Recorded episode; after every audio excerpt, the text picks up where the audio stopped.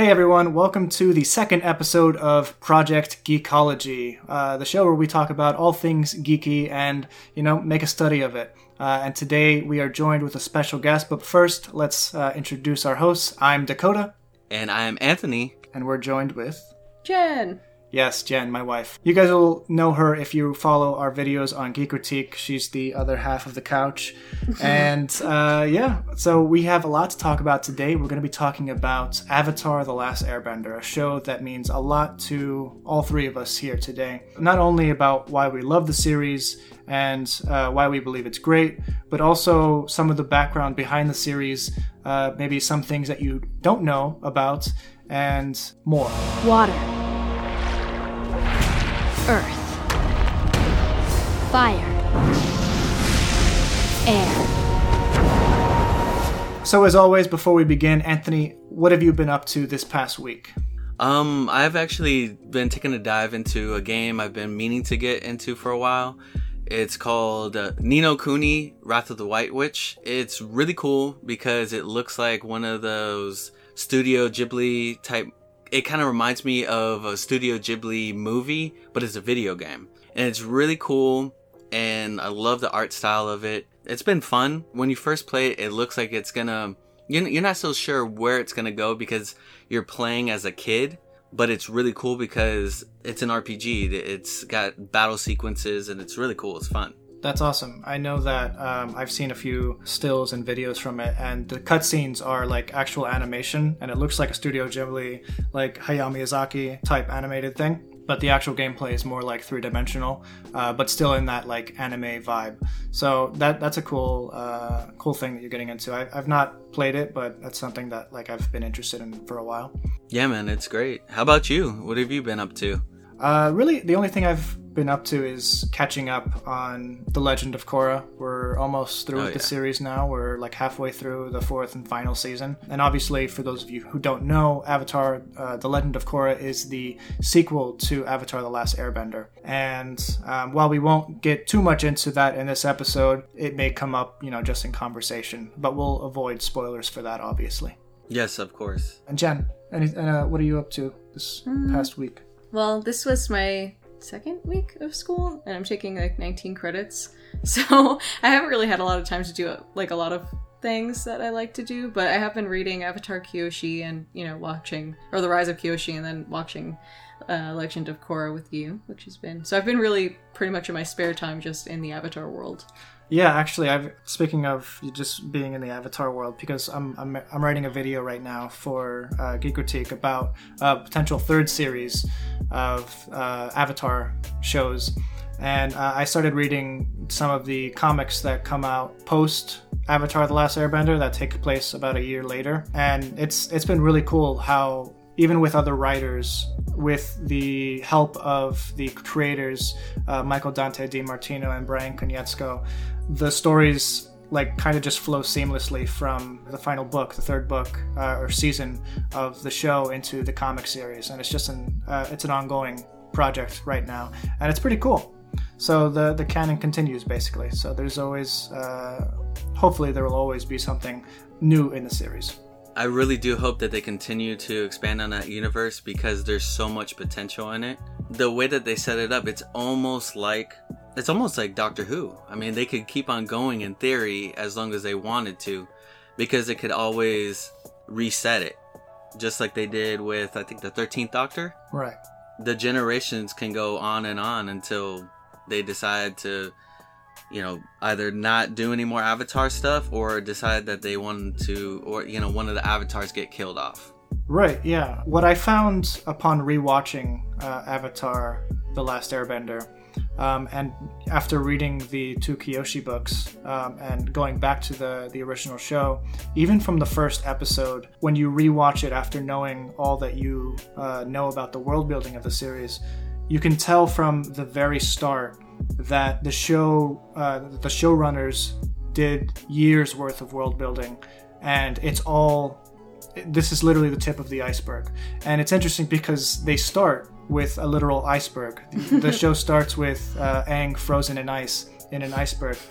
and uh, I think the first episode's called "The Boy in the Iceberg" or something like that. The boy in the ice or something like that. Yeah. You can tell just from the opening intro, where it's water, earth, fire, and air. You can tell that they did so much world building, even in the Avatar cycle. The the idea of like the different uh, avatars coming from different uh, nations each cycle. Um, so after Avatar Aang, which is an airbender, there would be a water avatar, which would be Korra, which is what the second series is based on. A third series, if they continued moving forward, would have to be uh, an Earth based avatar or someone from the Earth uh, nation or kingdoms. And it's just, you could tell they did so much world building just with that idea in mind. And uh, they just kind of went from there.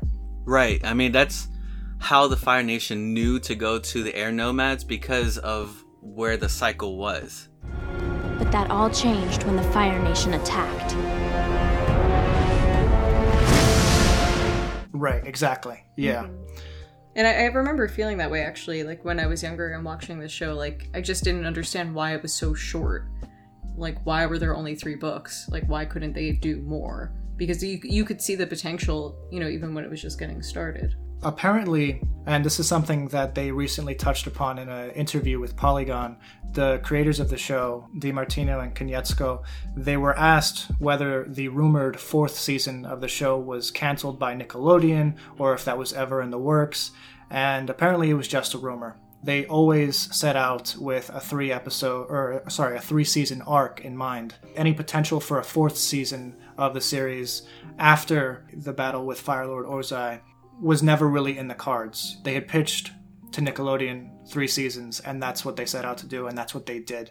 Obviously, what's what's great about the the comic run after the fact is you get to see more of these characters. You get to see how these characters uh, kind of grow together and even grow apart in different ways. And I, I think it's such a cool experience that the world feels like a living universe. You know, it's always kind of growing and expanding in different directions. Um, and while it always follows this one particular character in the avatar and the people around the avatar, um, it, it's so cool to see how their vision of these original three seasons or three books, as they're called in the in the show, how how well they're executed, and um, 18 years later, we're still talking about them. It's really fascinating though this show. I don't think that the this show would have been the show that it was if Nickelodeon did not give the creators this like freedom. Mm-hmm. You know, this creative freedom. Because I know when it was initially pitched, they wanted to make a martial arts show and Nickelodeon I mean, they, they were with the idea, but they wanted it to be changed a bit because they don't want a bunch of kids, you know, just punching or kicking each other. That could be a bad look. Yeah. Yeah, that could be like, oh, I learned it from this show in, in on Nickelodeon, and yeah, that would not have been really good PR, you know? A kid starts firebending. Oh, I just learned it from the show on Nickelodeon. Yeah, yeah, yeah. So that's a little bit harder to replicate. But yeah, no, I, I think I think we're ready to, to to talk, you know, a bit more about the show. You know, we're not going to go too much into spoiler territory, um, but just know that there might be some things that we talk about that are in the show, but you know, we're gonna do our best to not reveal anything huge, or we won't reveal anything big. I've already like given away a big plot spoiler that I'm going to delete earlier in this episode. So uh, I'm don't worry, I'm going to be editing editing anything out that could potentially ruin your experience even a little bit. Um, but Anthony, tell us a little bit about the background of the series. All right, well, I mean, it was created by Michael Dante DiMartino and Bryan Konietzko. So, I mean, we all know that it's called Avatar The Last Airbender, but it also went by a title that was a little less known called Avatar The Legend of Aang. So, I mean, that kind of it, it kind of makes sense, you know, with how uh, they went with the Legend of Korra with the the second series, and it ran from February twenty first, two thousand five, up until Saturday, July nineteenth, two thousand eight. During that initial run, I was I think I was in maybe seventh grade when that when it first came out. So I remember when it came out. I remember when it first aired. I remember seeing the promos for it. I was like, okay, this looks pretty cool. And so, you know, I checked it out and, you know, just the intro alone hooks you because you're like, man, look at this world. Like they, they build the world for you just in that intro alone. Only the Avatar mastered all four elements. Only he could stop the ruthless firebenders. But when the world needed him most, he vanished. It's true. It's like, oh my goodness. So, you know, and it's like the firebenders, they're attacking, you know, they, there's, you know, these people, they have these powers, and it's like you want to know more about this world. When the show starts off, it, I mean, there's character development. You know, not every show or book is going to start off you know 100 miles an hour when it comes to character de- development. You start seeing just a little little you know pod of what that character can, could blossom into you know? Mm-hmm. it's really really cool you know just how the show just starts off. It gets you ready. Yeah absolutely. The first couple episodes are slower and uh, some might even say uh, more childish it's not until they go to, I believe it's the Southern Air Temple, that you start understanding uh, more of the depth of the world. And if Firebenders found this temple, that means they found the other ones too. I really am the last Airbender. Obviously, from the very, I think it's a, the first or second episode, they introduced the Fire Nation, and Avatar Aang gets his first real interaction with this uh, oppressive uh, rulership, this oppressive government that's trying to, you know, destroy uh, any trace of the Avatar and potentially rule the entire world. And it's it's a lot for a kids cartoon, you know. Yeah. If you really think about what they were capable of putting into uh, that some of the themes that they were capable of putting into this series and making it applicable and enjoyable for kids it's really crazy you Mm-hmm. know Yeah. the the idea of uh, you can do it kind of runs the gamut of like throughout the entire series like what you're going to be getting in terms of like you know really profound themes like domestic terrorism. You have stuff like the merits of freedom and personal choice when you're put into positions of even going against your your family or your loved ones or your nation you know? Uh, it talks there, there's themes of loyalty there's themes of friendship and those are pretty common in uh, like children's cartoons and games and stuff but it gets really deep. Um, and yeah. and it doesn't stop with just the the children characters even though you're following a bunch of characters that are like between 12 and 15 years old.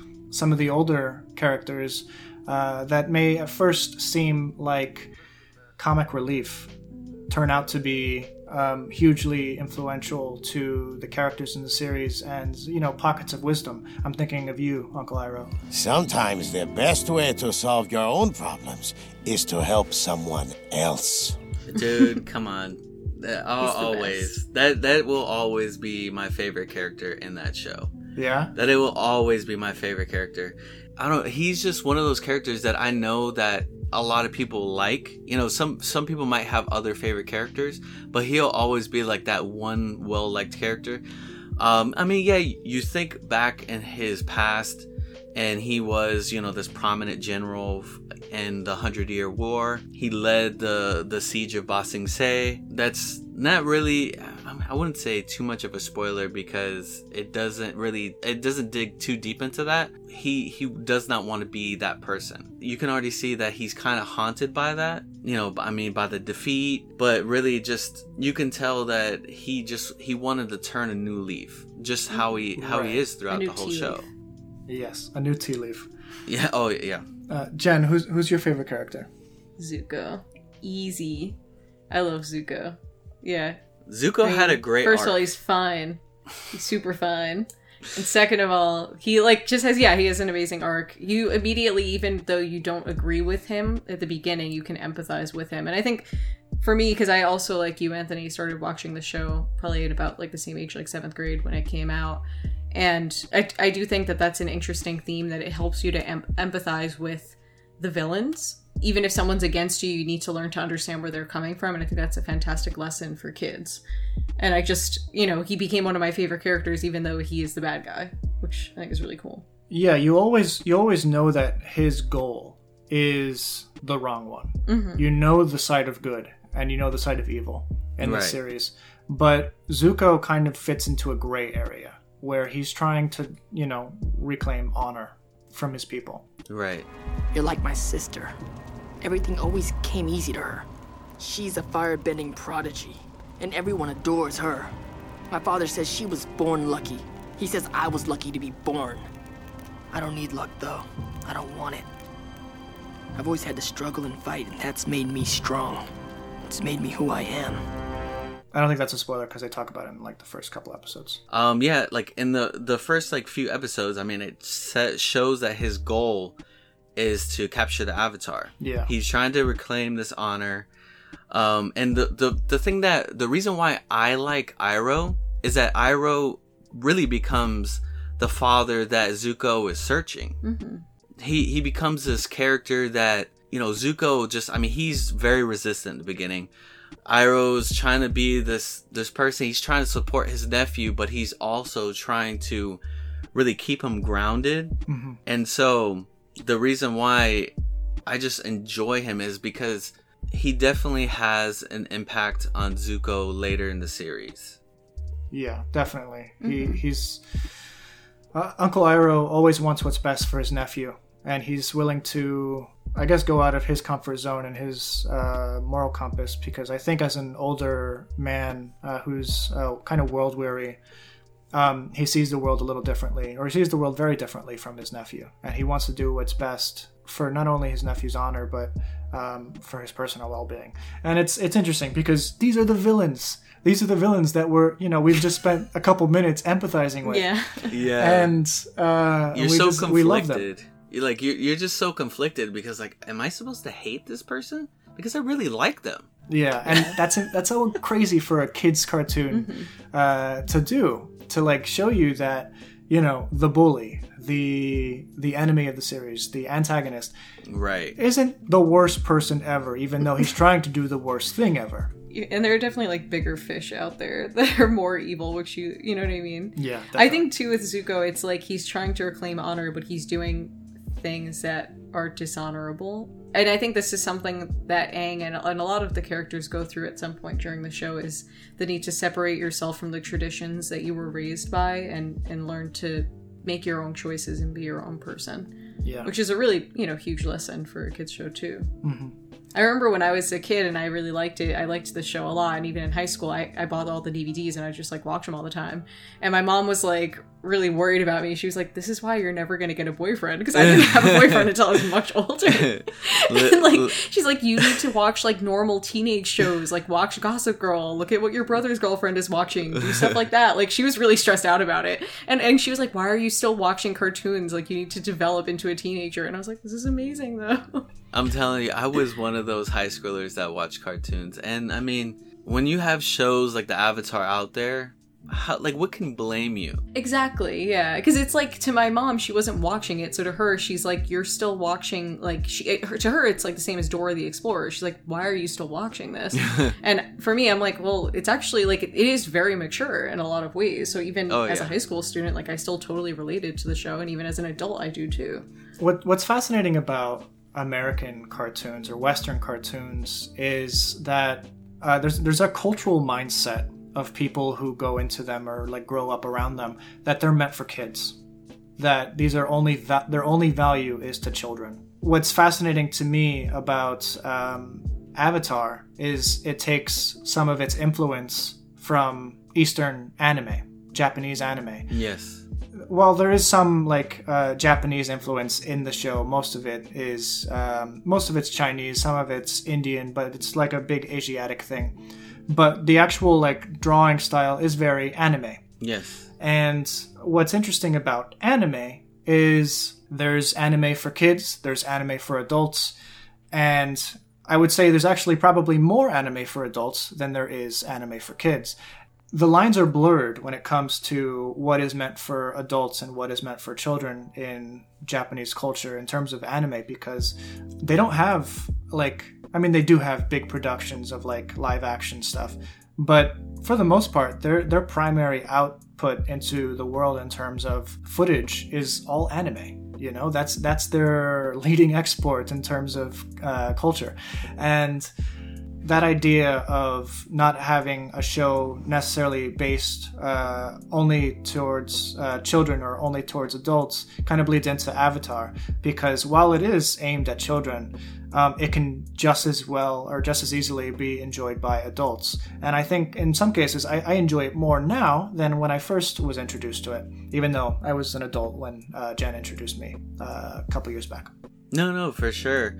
And the, the, the biggest thing about the Avatar is that it treats its characters, even though they're children, it treats them mature. It treats them as being able to handle more than, you know, say an adult would think that a, a child can handle.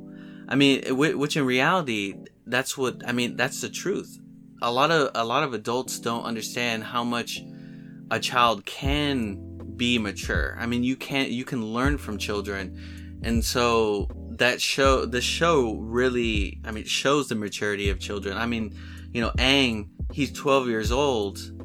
You know, he grew up around monks, but he still displayed a certain wisdom what's really interesting, and uh, you don't really see it until uh, they they first visit the Southern Air Temple, is how much the weight of the world is on these three kids' shoulders. Right. And as the show goes on, there's there's more people that they introduce, more children that help save the world, and not only children though. Some of the people they meet along the way end up helping later on in the series, and it kind of goes to show that in some instances you're required in life to grow up faster than you would normally based on your age. With uh, Aang, it's it's interesting because he was put into position as uh, the Avatar, uh, or he was he was um, trained as the Avatar much earlier than most avatars out there are trained. So in in every other aspect, the Avatar doesn't really become uh, like a world figure until they're 16. But because of the impending threat, the impending doom of the Fire Nation taking over and no other avatar being present, Aang was required to grow up at a faster rate. And uh, what's what's fascinating is that he actually shrunk away. You know, he he hid for literally a, th- a hundred years. Not he didn't purposely hid, hide for 100 years, but he got stuck in a state where he was hidden for 100 years. Aang, how long were you in that iceberg? I don't know, a few days maybe? I think it was more like a hundred years. What?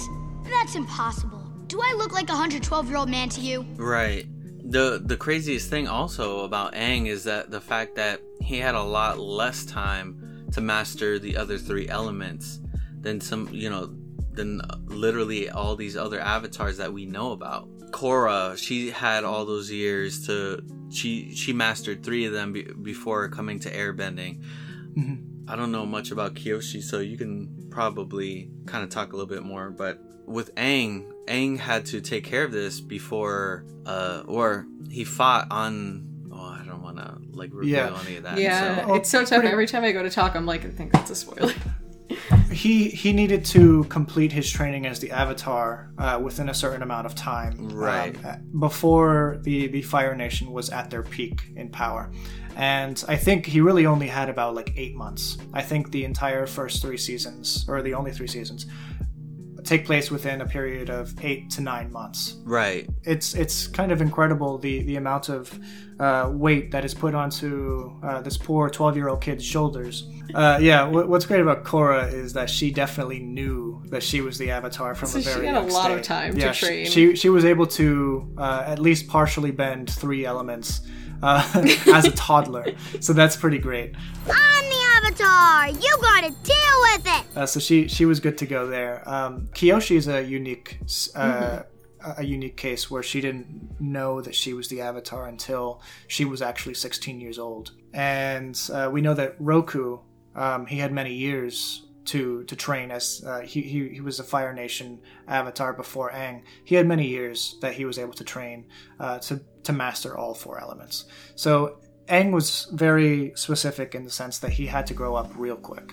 Mm-hmm. Yeah, and it's you you feel that rush, which I mean is kind of like real life, I guess, in a way. You know, when you hit a certain point, things just keep moving forward, and your decisions become very crucial to your future. But I I just felt like with Avatar, it's like especially when the whole gang like gets together, there's so little time for them all to be together because it's just constantly like rushing forward. And I wish that they like we could have gotten more time with you know what I mean, like with everybody. So uh, DiMartino and uh, Konietzko, they consulted Sifu Kisu. He he's a master of Northern Shaolin Kung Fu, but he also is an expert in other forms, and so they consulted him. They wanted to fit specific styles to each, you know, to each uh, element. Sifu Kisu, he decided with uh, waterbending would be Tai Chi, which is less about strength and, and aggression and more about alignment and control.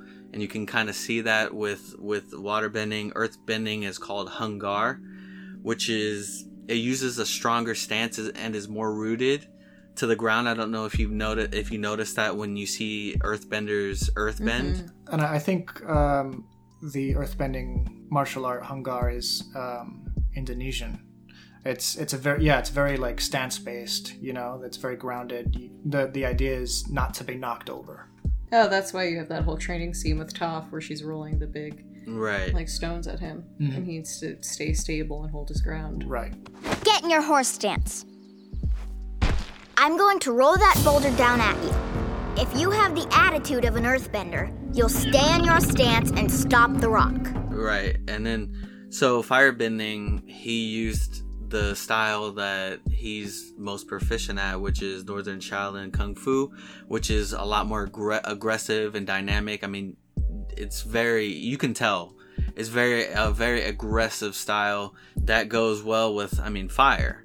And airbending is called Bagua, which uses a lot of like circle movements and spins which I mean, just naming off these different styles and what their stances are really just makes sense for each element.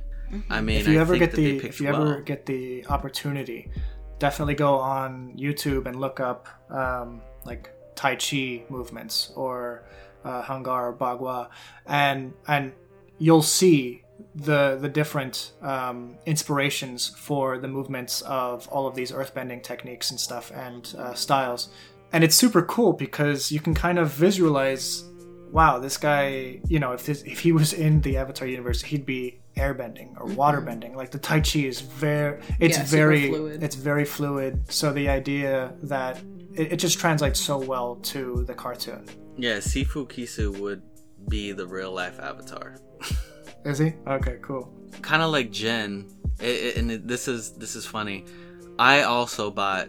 Well, I I only got the first one. I got book one on DVD. My sisters were just they were so into that show also, we pulled our money together. And so we bought the first season, and so we watched through it together. And so they had a lot of behind the scenes stuff. So I got to see some of the stuff on the special features. And so, you know, no, it's they really did a lot of work for the show. Uh, one of the things that I found uh, really awesome going back uh, to the series later on um, was looking up some of the actors that portrayed some of the characters, and there's some pretty big name people in this series uh, Yeah. that that voice some of these characters that you might not even know. Like Fire Lord Ozai was played by Mark Hamill. That's, That's hilarious and awesome, and perfect for him. Yeah, that's insane.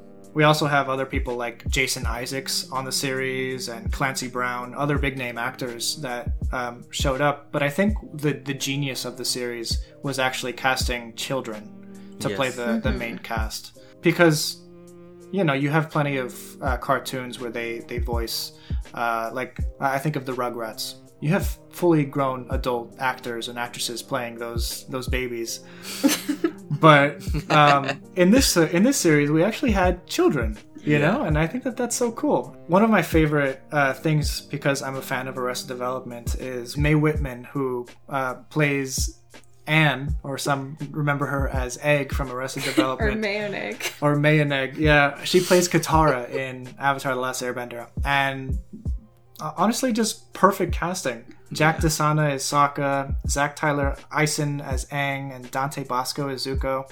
Um, so these these frankly kids at the time nailed these roles, and I I, I think actually putting children into the series brings out their vulnerability a little bit because you know as a kid you know other kids when when you hear them No, I, I think that it helped increase the authenticity of the show. I, I really enjoyed how they had all these different cultures in the show, like the water tribes. You know that that they're you know Inuits. mm-hmm. It was really cool. The the firebending or the the Fire Nation were it, it was more styled after like a Japanese culture. Uh, the Earth Kingdom was based more on like like China, and the uh, Air Nomads or the yeah the Air Nomads they were based on uh, Tibetan monks, and so I thought that that was really cool that they went you know they went with that that they decided to take these different cultures. You know it made sense. You know that like it really it really fit with the cultures that they decided to go with in the show. Each country felt unique. Right. each culture felt fleshed out um, and some of it was even like me- uh, meshed together a little bit. Um, like Ba Sing Se was just a melting pot of chinese cultures. Um, you have the southern water tribe. Uh, Sokka is uh, they kind of mix him a little bit with the Mohican uh, with with like his tomahawk uh, and uh, boomerang and stuff. Um, and even his haircut is very like uh, Mohican. But yeah, I, I love I love how they just blended so many different uh, cultures, uh, Asiatic cultures particularly, to create um, a fantasy world. Um, and Jen, you, we were talking about this recently. You know, so often in fantasy we are given uh, medieval English or feudal European fantasy settings, and or, or they're based off of those settings. You know, uh, you think of Game of Thrones; it's very European. yes To see a fantasy world that's so different from that is really cool. And the the thing that I really enjoyed about it was that I mean it was a world it was uh, it was a world of magic, but it didn't feel like magic. It felt different. It was authentic. You know, they used chi, which is you know like their form of quote unquote mana. You know, and mm-hmm. so the fact that they went about it in that kind of way and it felt different it, it felt fresh it you know in a way it, it's kind of like naruto where they use uh jutsus and so like that's i mean essentially that's magic too and so but they but it doesn't feel like magic so that's It- what it's i a very enjoy. unique magic system, definitely. Right. And it's partially based again on uh, uh, well, a few things. The the chi is is um, something that's very grounded in Buddhism, but you also have like the four elements that Plato uh, first came up with: right earth, fire, water, and air. And I, I just think it's a stroke of genius to to like you know kind of pair off these different element types to different nations and kind of build cultures around them. You can almost uh, when you're in the Earth Kingdom, or you know when you're you're visiting Bumi. I think it's in episode five oh i love them you, you see how this city has literally developed around the usage of earthbending. When you visit the Fire Lord Ozai in like several different scenes throughout the series, his whole palace is uh, kind of encompassed in flame and uh, all the different, you know, even like the different lanterns and stuff in the background are stylized in a way that just kind of looks and feels like fire. Yeah. And obviously the the air nomads you know above the clouds uh their their temples there it's it's just fantastic world building. And it's exactly. Yeah i mean each element the way that they situated each one of these nations you know it just was so fitting and it just it you know their surrounding pertained very well with with the elements of you know of each bending nation So, what do you guys think that like what kind of benders do you think you'd be? ooh uh well you first jen because you oh, asked you know. question You guys know I have a hot temper. I have a firebender through and through.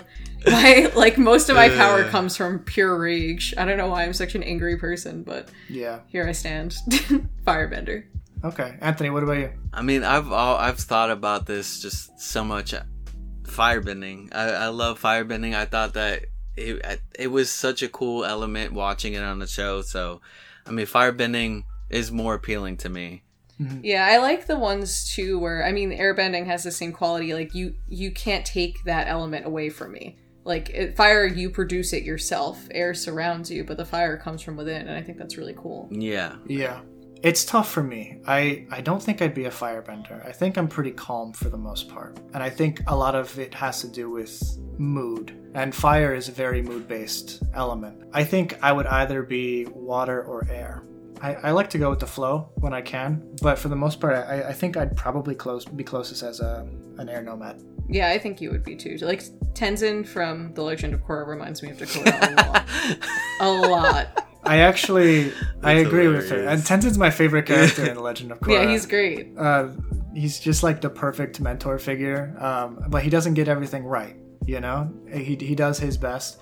Tenzin, please, don't send me back home. You blatantly disobeyed my wishes and the orders of the White Lotus. Katara agreed with me that I should come. She said my destiny is in Republic City. Don't bring my mother into this. But yeah, I, I, I like I, I think I like the the purity of the air nomads a lot. Apparently, like um, according to the Kyoshi books, like um, if an air nomad, and this isn't really a spoiler, if an air nomad loses sight of their morality, they can totally lose their ability to airbend. So it's almost like a checking thing, you know, like you, you keep yourself in check or you lose your ability to to do the things that you can.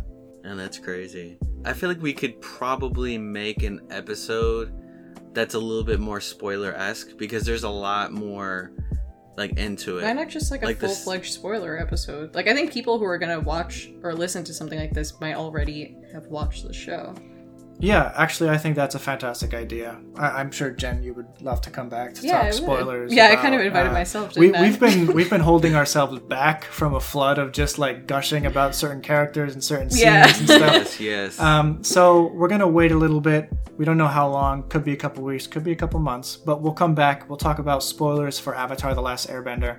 Um, but what's really, uh, what we're really excited about uh, coming up is we're going to be revisiting Black Panther, and obviously it's uh, a hugely timely topic. We we didn't want to immediately jump into it just out of respect for uh, Chadwick Boseman, who recently passed. We hope that uh, we can just have a, a nice conversation about the film, what it means to us, and uh, how you know, with the new revelations um, of Chadwick Boseman passing, uh, we can uh, take more from the the actual uh, finished product, and so that's what we're going to be talking about next week. Please be sure to uh, subscribe to us so that you get you get to see that episode and any other episodes that we have down the line. I think that uh, next week's episode will be really cool.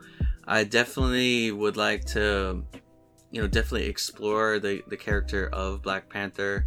And I do think that talking about Chadwick Boseman's portrayal of of Black Panther and how how he impacted the world por- portraying him. I do believe that uh, next week's episode will be yeah, just a fantastic insight into Black Panther. Yeah, I agree. Um, so thank you so much for listening to uh, this discussion of Avatar: The Last Airbender. Stay tuned for a spoilery uh, look at Avatar: The Last Airbender. And if you haven't checked out the show uh, in its entirety yet, please be sure to do so. It's not long. It'll take you a couple weeks if you watch a few episodes a day. And uh, we know that you'll you'll really enjoy it because it really is that good. Um, Jen, thank you so much for coming on today. We, we loved your company. Thank you guys. yes, this was Jen. fun. Thank you for being I our migrated first guest. from my bedroom to the living room. Yeah, I I mean, let, Yeah. Let, us be real, Jen. You you were gonna always be the first guest because I mean, it's just it was inevitable. But yeah, um, Yep. the Thanks, reason guys. why we didn't jump into spo- spoiler territory for this episode is that they released it on Netflix recently, so it's definitely gotten a, a, a resurgence. So we want people to be able to watch the show before we really delve into it even deeper. But I did but we did want to be able to kind of explain some of the the behind the scenes and some of the characters that we really connected with and and also with some of the the elements that we identify with. And so, yeah, definitely thank you guys for staying tuned and thank you for the feedback that you guys have been uh, just extending out to us. And you know, we, we definitely we enjoy it and we we love talking about these things that we love so much. And so, stay tuned for next week and have a great week. Stay safe. Use a mask. Thanks, guys. Have a good one. Bye. Bye.